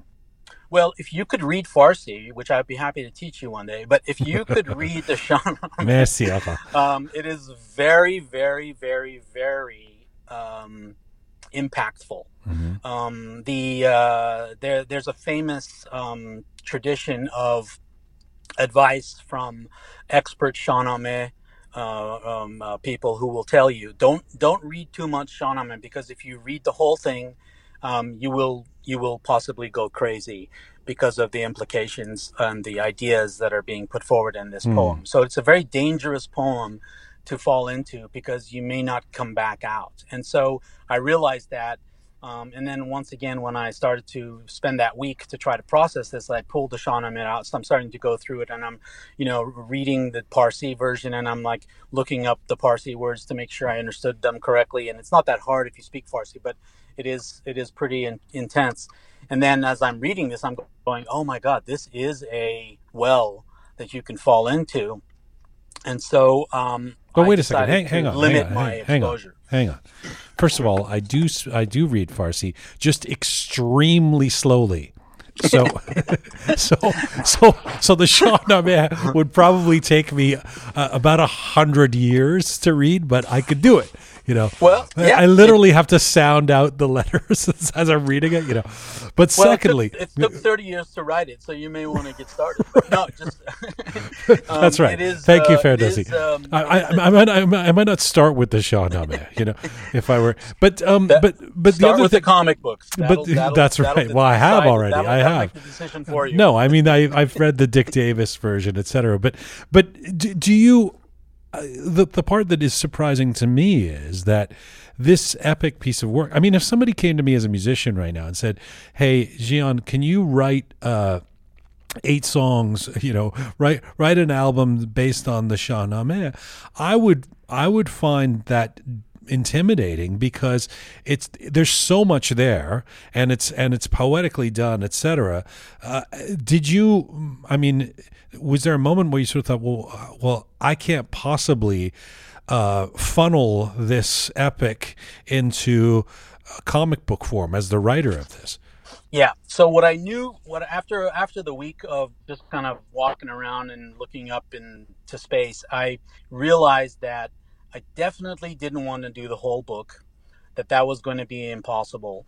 Um, I didn't. I also didn't want to even try to do that because there's some some some sections of the book which are so um, you know so revered and so important that to even to attempt to homage them would just come out insulting. So but I did know that there were um, action adventure stories, and I knew which ones I liked the most, and I knew that that was going to limit my um, project focus on it in terms of adaptation. And so I knew that I could do it after about a week. I kind of like went through and I said, "Oh, that's a good one. Oh, we can't touch that. Oh, this is a good one. Oh, let's stay away from that." You know, so I kind of identified. And then as I started to put it together, I was like, I got to have a strategy. I got to have like a I got to have a plan for this because it's not going to work if I just kind of start the beginning and then, you know, hope that the audience or the readers will stick with it uh, until we get to the good stuff, you know, this kind of thing. I said we had to we had to launch it in, in order for it to really take effect. And my goal with this was to stimulate the Iranian American or the Iranian diaspora uh, in um, uh, into rereading this or rediscovering this because we had been so beaten down with being told that the one true the one true Iran was the Islamic Islamic Republic's version, and that you know it's pointless to try to argue against it because you know you get in trouble. So here was a comic book that basically shattered the entire premise of the Islamic Republic, and also at the same time reminded everyone that no, no, no, no, no, no. Before Islam even came anywhere near us, we had this whole treasure chest of culture, and um, it is important, and you can't just forget it. And so my goal was to have exactly like Rahmanian said, his dad force it on to the kids but in a more modern, cool way, which which I thought the comic book form would be ideal for Iranian American, you know, Iranian Canadian kids. We have a lot of fan base in Canada, by the way, and so we basically wanted this to be done in a way where, you know, Dad could see something cool and then show it to you know Jian Kuchulu and say, "Here you go.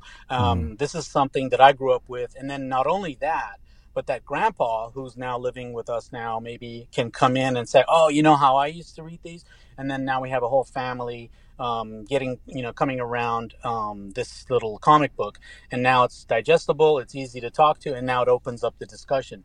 Um, Yeah, my so my, my, my dad that was probably my- that was my plan. My dad probably wouldn't show me this. He would be like, "You should you should read Shah- Shahnameh. Why you are reading this?" You know, he, yeah, but, he but would- you know, I guarantee what I guarantee what he will do is he will tell you one story that isn't in the comic book. Right. That's the goal. That was Right. the objective. And But- so I thought, you know, this would be great because um, that way that way it invites everybody to contribute to the to the discussion. And the kids are reading one story, and then that stimulates dad, it stimulates grandpa, and now everybody's talking. it- so it, it occurs to me that when you know before something becomes a success and is into existence the way your comic uh, books ended up being.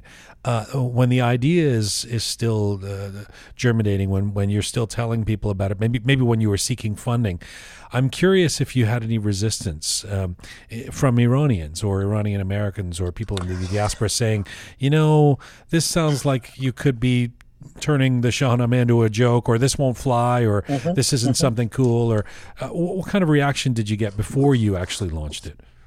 So yeah, so um, the, uh, as as with anything, your problem is always going to come up with the older generation. So whenever you're dealing with the older generation, that's when sparks tend to fly. When you start to, you know, tread on, you know, a national treasure. So um, what I would do is I would um, so we launched the first book, and you know, again, the strategy was a very Star Wars strategy. Let's start with the let's start with the best story first, and then let's go back in time, and then let's go forward in time on book two and three.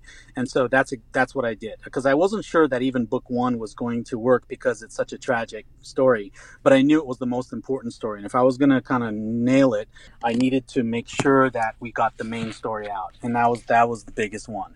And so then um, with book two and three, it was easier. So once I got book one out there, everyone was okay because I was actually honoring the most important story, the most famous story, and no one could hold that against me. And so that was fine. Then what I decided to do now, I've al- I always consulted with the top. Um, Shahnameh experts that I could find who could guide me if I had a question. I, I just wasn't really um, 100% forthcoming about what I was up to. And who are they? They're all over. Like uh, yeah, if you, if you it, academics you or, or who, who? Yeah. yeah. Everyone is a self-professed expert so you just have to find the person that you would agree with. And if i didn't agree with what i thought i was reading because i have a pretty good interpretational you know capability on the shahnameh so i would sometimes you know go yeah i don't think he's talking about women being you know um, uppity I think he's talking about something else. And then I would notice that the person had a bias against women or had a bias against, you know, the woman's places where, da, da, da. and I go, ooh, okay, this I got to stay away from this guy. But then I would go off and find another one. And then often they would contradict each other. And I love that because I'm like, okay, there's two interpretations here, so I can have a third one if I need to. And then I would just kind of sort it out logically to make sure that I wasn't doing anything. Now, I'm already confined with the comic book format, which is 29, 39 pages. It's got to be a certain size. It has to have a certain structure. It has to have a certain vocabulary. And um, so I'm going to have to cut corners just just out of necessity. So I'm okay. And all I wanted to do was just make sure that if there was areas that I was, you know, treading on that I didn't know were dangerous, that I would identify those, and those experts would then help me do it. There are Shahnameh Khuni classes, there are Shahnameh Khuni clubs, there are Shahnameh preservation societies all over the world and all over the internet. And I used to use people from England, I used to use people from inside Iran, I used to use people from Canada, and I used to use people from United States. And um, basically i would just kind of have my little go-to collection of experts that i you know relied on and if i had any questions. Um, but again i'm already constrained. So basically there was no objection except whenever when the books came out. And the mistake and the misinterpretations were uh, one the actually it was a guy in Canada and he published a long article in one of the Iranian newspapers in um, Toronto and said um, how dare these charlatans from Los Angeles um, uh, uh, turn the Rostam and Sohrab tragedy into a comedy.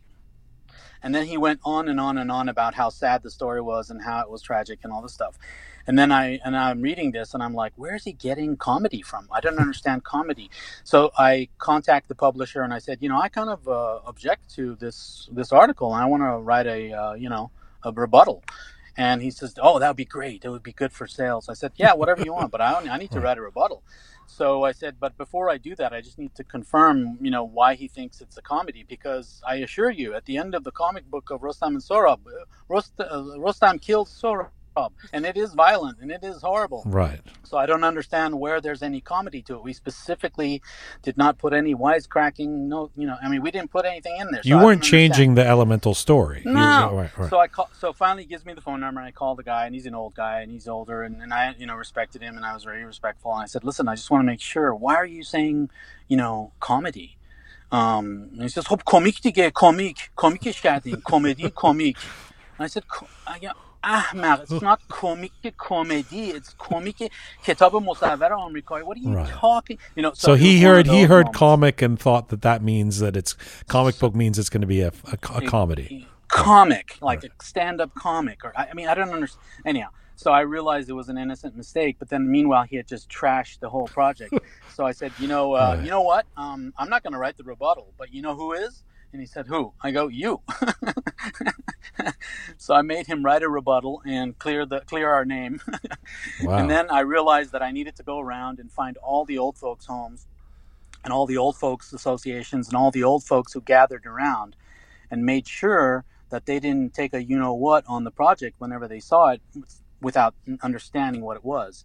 And so what I did was I went to um, all of these groups. I, I probably went to 20 older generation Iranian organizations and clubs and groups and gatherings and um, said, I just wanted to show you a project that we've done. And I think it'll be very interesting for you to see how we've taken the old and made it new again. And that's all I told them. And then when they saw it, they almost always loved it. The thing that surprised me actually was that there was hearing that there was actually once you launched this, and this is in the mid 2000s, the 1st Mm-hmm. volume, there was a lot of interest in the series from within Iran. Did that surprise you? uh, my position was always I'm against the Iranian government in terms of I disagree with the form of government that the Iranian government has proposed to the Iranian people. I don't think it works. I don't think it has worked. I think it's a big a bad idea. And but I'm not in the business of violently overthrowing that government. I'm just I'm just going to politely um, um, object to it. And so that doesn't mean that anybody in Iran who is living under those conditions is complicit. It, they might be, but it's it's also not they're not the ones putting out this this this garbage as a form of government. So I was always willing to work with any Iranian in Iran. I was always happy to talk to any Iranian in Iran. And then one day, one of my uh, family members who still lives back in Iran sent me a package, and I get this package, I open it up, and it's Hamshahri magazine. And Hamshahri magazine at the time was basically the USA Today of Iran. It was all color. It was the first ma- newspaper to print in color. And then I'm looking through the through the newspaper. I'm like, why the hell is he sending me this? Well, right in the middle, a full page was dedicated to the comic book project with with screen screen grabs of the of the pictures, and they published it all in full color. They had everything in there, and they they were talking about how these these people in the United States had you know uh, created this wonderful comic book. They they talked very good about it, and um, you know then they made the mistake of you know um, claiming that that we were trying to compare Rostam to the Hulk. and I'm like, ah, I don't think you should have said that. But Right. so then I contacted the publisher again and I contacted the writer and I said, look, why didn't you contact me? I could have given you better pictures. I could have given you better access. I could have answered all your questions. And, um, you know, you wouldn't have made your misassumptions and you would have, you know, you would have gotten the, the scoop on the on the details and I would be happy to talk to you. He goes, Oh, we didn't know you guys want to talk to us. I'm like, Well god damn it, you don't need to be so, you know just do it, man. So I so we got that cleared up and then they, you know, we, we talked from then on. And um, I also strategically designed this project so that I could publish it in Iran one day. So, for example, the design of the artwork and um, and Jian, we spent I spent five years designing, uh, co-designing, and working with the designers to come up with unique armor that had never been drawn before, unique swords and knives and fighting instruments and bows and arrows that had never been drawn before, um, unique decorations of costumes and outfits and clothing that had never been drawn before, unique designs of the castles and the you know the the structures, and um, specific care was given to make sure that we showed Iran to be a four season country with mountains and snow and rivers and forests, pine forests, for example. And also that it wasn't just a desert landscape with a bunch of camels running around, you know, Right. you know, uh, li- li- li- li- li- ling. And so we wanted to make sure that we shattered the illusions and shattered the stereotypes that have been put out that this was a desert culture and blah blah blah. So um, so we have so each epi- each book was dedicated to a season, and the, the the region and the geography was designed for that season. So we basically wanted to show the real Iran and to show that it was very varied in its in its uh, scope. We're doing all this, and the strategy of the books were that we could publish these in Iran. As you know, that you know Iran reads left to right and English reads right to left. So we want to make sure that when we flip the images, it would uh, it would work. And so we never show anything that we couldn't um, re-show in Farsi orientation. um, and then have it be printed. So all of the bubbles, all of the, um, the, the the thought clouds, and all of the, the the the everything was set up so that we could strip it out easily, send it to Iran, and they could they could put their own bubbles and their own thought clouds in there, and then put in the Farsi text. The only rule that I had was that if an Iranian publisher wanted to do this, he had to do it in the form that we had done it in, which was a very colloquial I want to say Kuchei Lati type of English. And we didn't want it to be formal Farsi. We didn't want their Mashama Ishan, right. all this kind of thing. And we didn't want any of it to be taken from the actual poem. It was supposed to be an interpretation dialogue, and it was supposed to be dialogue form and street dialogue and guttural and Iranian. But were you willing to do talk. it in Farsi? So, so I was looking for Iranian partners inside Iran who wanted to take this on, and if they wanted to, they, they had all the rights. They would they could sell all the coffee mugs and T-shirts and any other product they wanted to. They could keep it all for themselves. All they had to do was agree to one of my one term, which was, I needed you to write it in normal Farsi, street Farsi, uh, Farsi, and I do not want it to be written in formal, you know, official, you know, uh.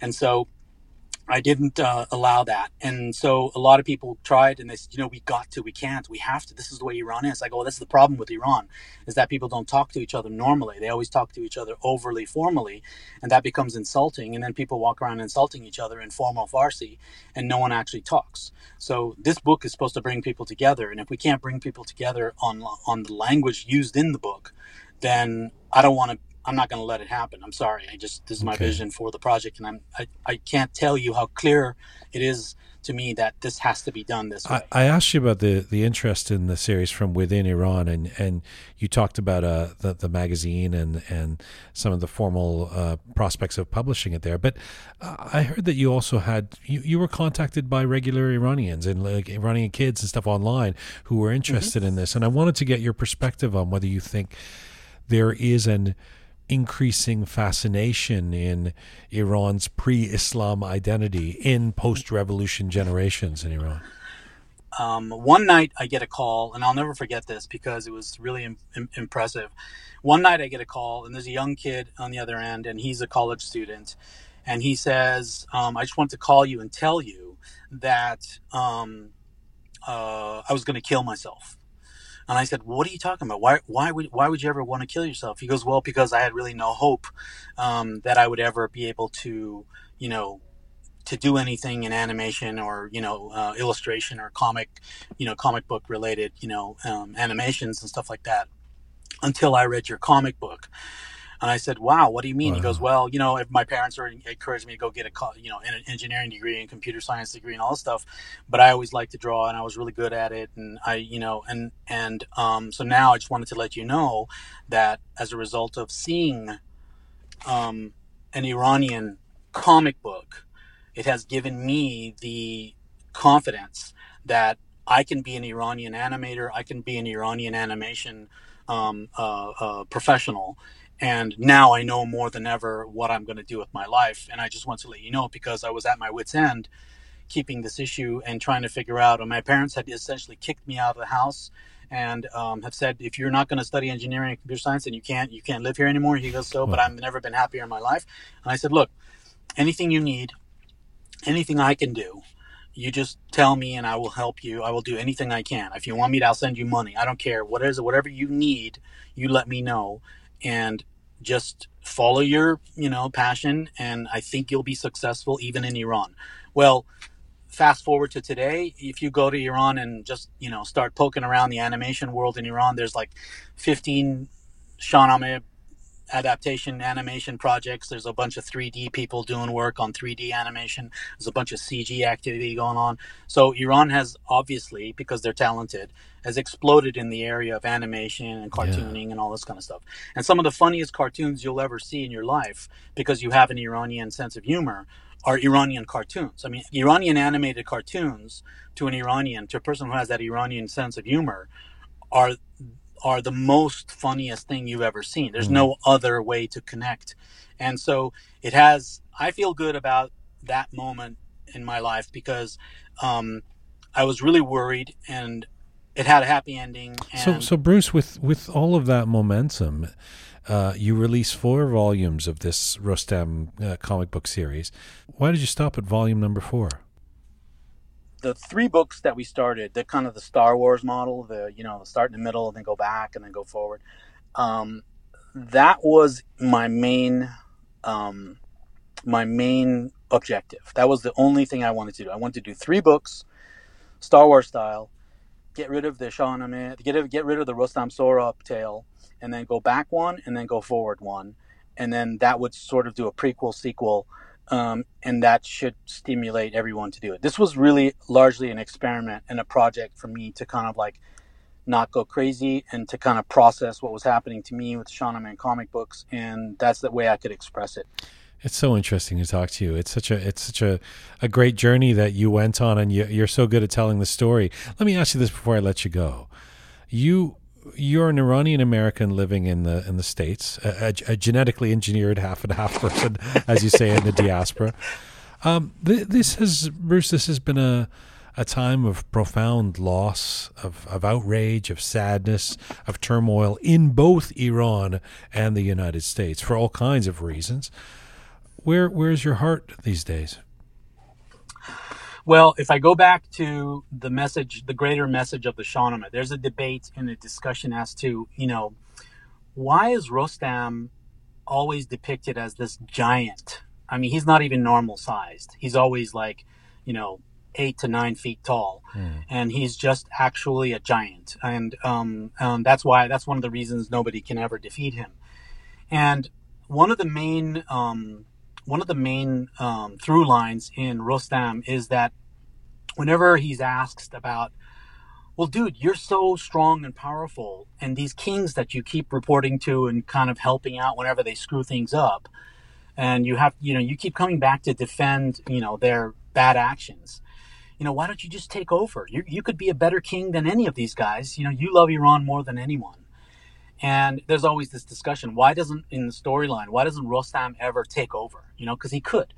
And um, I think that the reason is that Rostam is not really a person. Is not a character. What Rostam is is he is the um, definition of Iranians, all Iranians. Mm. He's the representation of all of Iran because he's very true He's very dedicated. He's very loyal. He's very strong and he's very big and he's very powerful and no one can ever defeat him. And if you think about those metaphors and you apply it to the Iranian people, you, it makes total sense.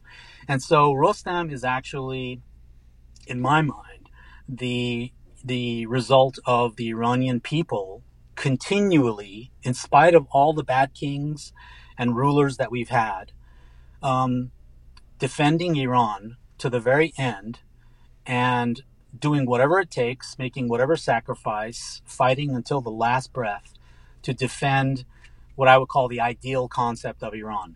It might not be the practical concept of today's Iran, but it, there is an ideal.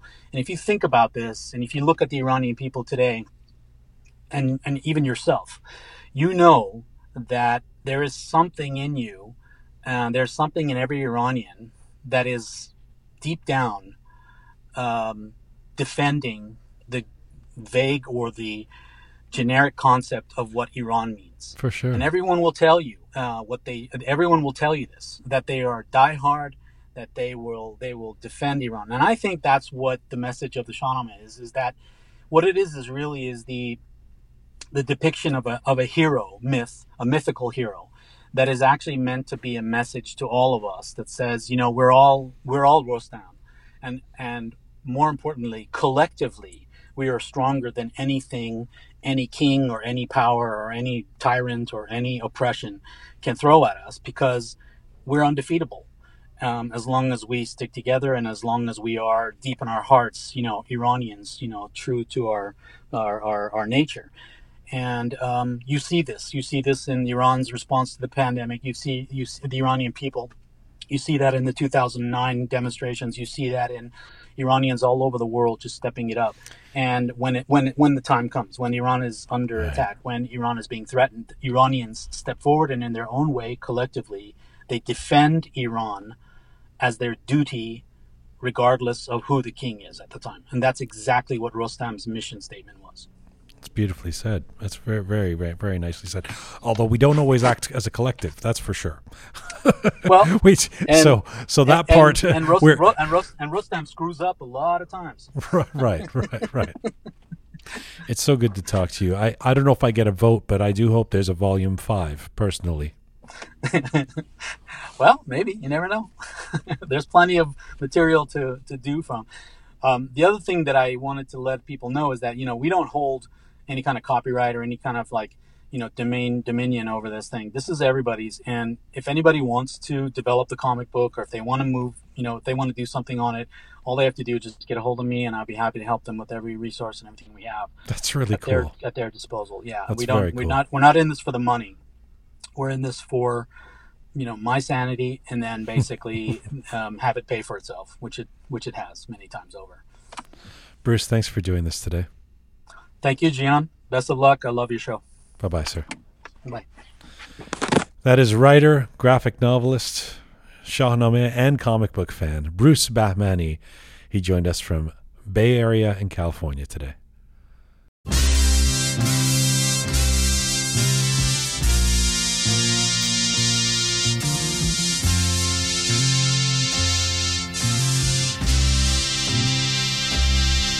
Hey, gonna go out on a suggestion from Bruce. A reminder of his 1970s Iran experience with the American influence. Uh, this is some psychedelic rock from Kourosh Yaghmaei and a song called Baruna. I'm guessing from the mid 70s. Thanks for this suggestion, Bruce, because it's uh, I've been listening to it for the last couple of days, and uh, the breakdown in the middle with the psychedelic guitar. Not gonna lie, a lot of fun. Thank you so much for listening to Roqe today. Thanks to the little team that puts this together, the amazing team. Info at roqemedia.com. I'm Jian Ghomeshi. Mizun Bashi.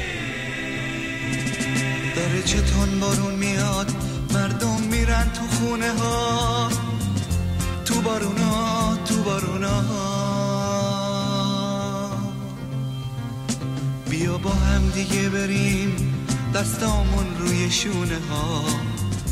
تو بارونا تو بارونا بارونا میان پایین از ناخونا خیس میشن گلای توی باغچه. بارونا آواز سبز گلدونا. خیس میشن گلای توی باغچه.